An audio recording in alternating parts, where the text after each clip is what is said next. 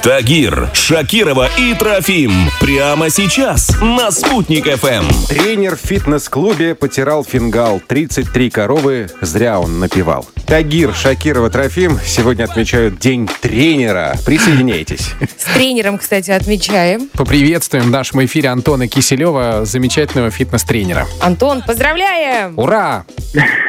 Спасибо, спасибо, ребят, большое. Слушайте, ну раз вы тренер, и раз вы здесь, и раз сегодня праздник, давайте про спорт. А Все сейчас говорят про то, что надо ходить, и про вот эти пресловутые 10 тысяч шагов ежедневно. Вот хочется узнать у вас побольше подробностей. 10 ли? Может, уже больше там надо ходить? А, ну, вы знаете, я бы хотел отметить тот факт, что ходьба – это отличная альтернатива бегу. Если человек вдруг решил начать а, заниматься кардиотренировками, то я всегда рекомендую начинать именно а, с ходьбы. Ну, второе, конечно же, по поводу дистанции. а, Нужно в первую очередь пользоваться принципом постепенности, то есть не наращивать нагрузку. Я говорю сейчас про именно тренировочную ходьбу. А чем он отличается от э, обычных шатаний наших? Ну, в первую очередь, интенсивностью. Чуть выше темп, специальную обувь с более толстой подошвой для того, чтобы минимизировать нагрузку на коленные суставы, голеностопные суставы и тазобедренные суставы. А шаг Вот, должен быть каким-то особенным, если мы говорим о тренировочной ходьбе? Вот я вижу, знаете, есть такая спортивная ходьба, они так виляют одним местом, когда идут. Как-то мне кажется, если, так сказать, по улице Чернышевского так пройти, меня не поймут. Опять же, все упирается в индивидуальность и в ваши цели. То есть, если ваша цель, к примеру, там, ну, чуть-чуть просто там скинуть вес, к примеру, да, Да. то можно использовать обычную ходьбу.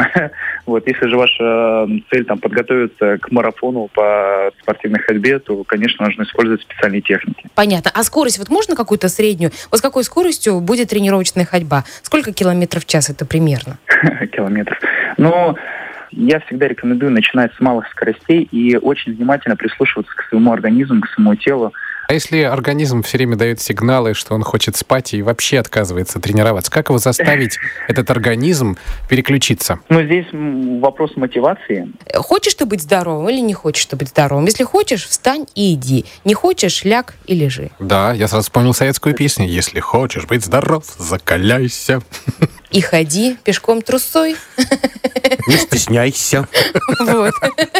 Антон, спасибо вам большое. Какие-то еще важные моменты, может, мы забыли, а вы прям так хотели сказать, а мы вам не дали? Единственное, что хотел еще отметить, это вот ходьба в фитнес-клубе.